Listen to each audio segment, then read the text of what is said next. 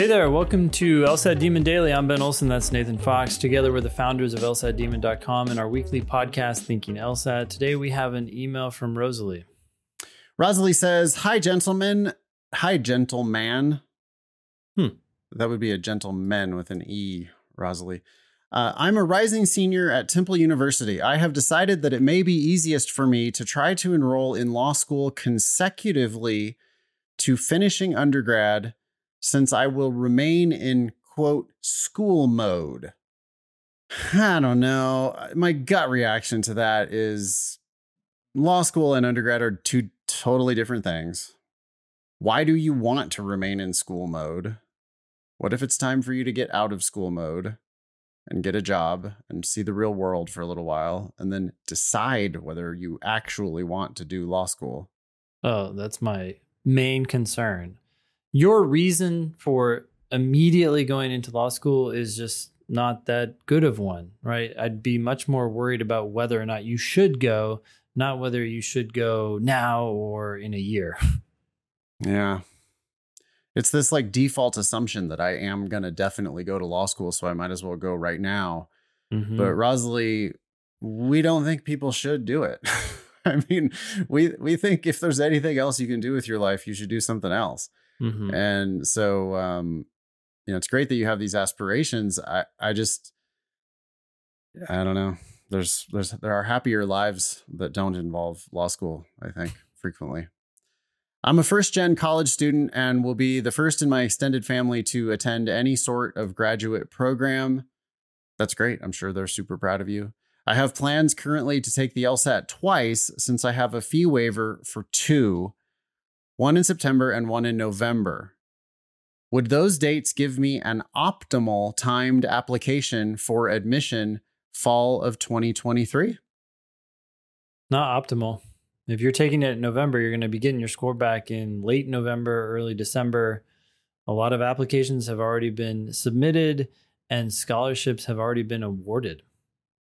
Yeah, optimal means the best. Optimal means ideal, the best way to do it. And that's not, in our book, the best way to do it. We want you applying in September or next September or the September after that. So I think you should definitely now be planning on a gap year if you want to apply optimally. You're asking us about applying optimally.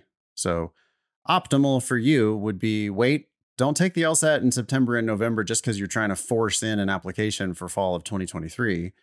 Instead, plan your LSATs, you know, when you're actually ready to take the LSATs and then apply in the fall of 2023 for admission in the fall of 2024. Yep. Rosalie continues I've been listening to both of your podcasts while I work throughout the day. I work remote and spend eight hours a day looking at spreadsheets. And by doing so, that is listening to the podcasts, I've gone from scoring 143 on my first practice test to 152 this past weekend. I also spend about an hour each day in the evening working on questions slash argument mapping, whatever that means, slash LSAT demon. Uh, Rosalie, you didn't learn argument mapping from us, so probably not a thing that you need to do.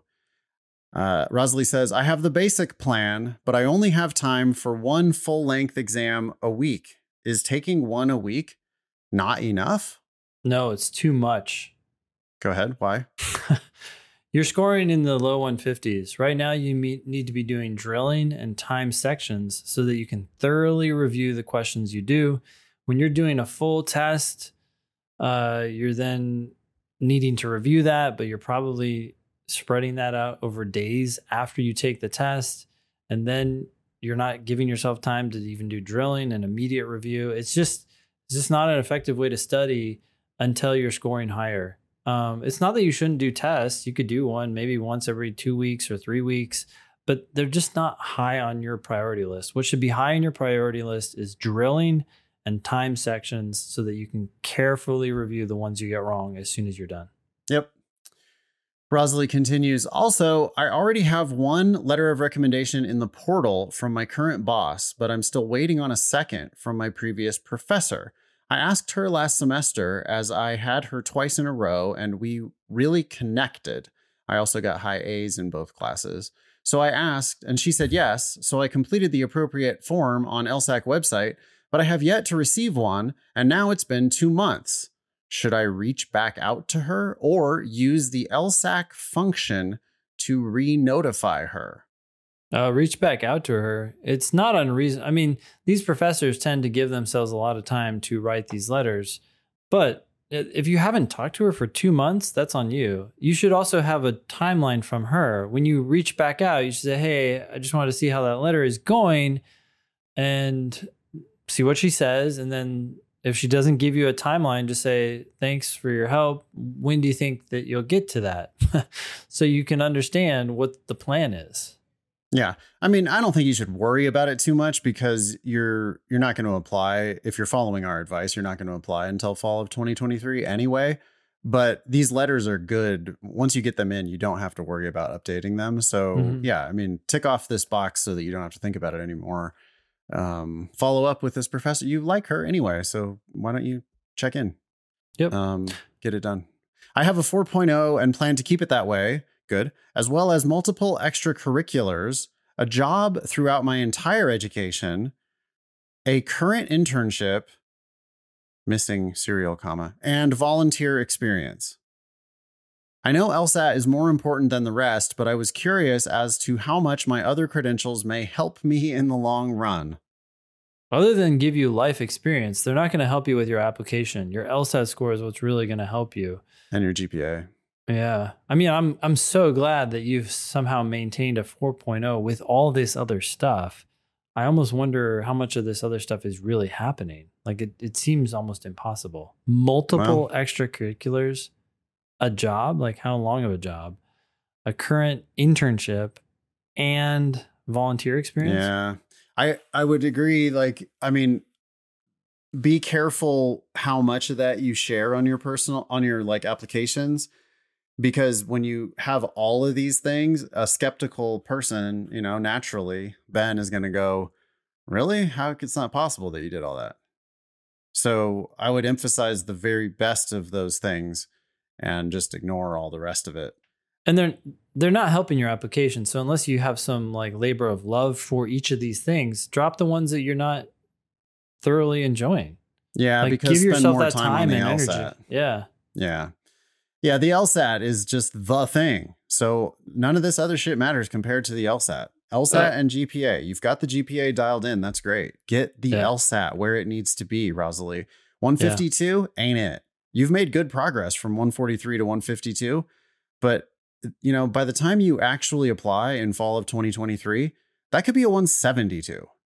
We've seen people do that, Rosalie. 143 to 172, not unheard of these days. Yeah and it will, you know, you've got the work ethic. Why are you wasting all of that work ethic on all this other nonsense? I mean, I don't. I don't want to be insulting.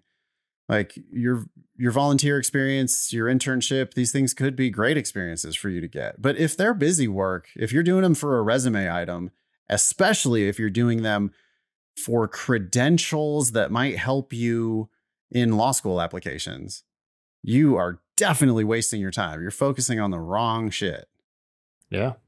This should be LSAT focused. Well, just dropping one of these things could free up a lot of hours for Rosalie. So, right. Yeah. Rosalie, man, I have high hopes for you. Yeah. Rosalie says, as uh, any guidance is great, as you both have great pointers for students like myself who may be in a little over their heads. Thank you, Rosalie. Yeah. I mean, maybe unbury yourself a little bit from all of these obligations. Yeah take some steps back because these things don't matter compared to your LSAT. They only matter when all else is equal. And by all else, I mean LSAT. So, like you with a 162 and all this shit compared to somebody else with a 172, you're not even in the conversation. They could have zero on their record and you're just not in the conversation. Yeah.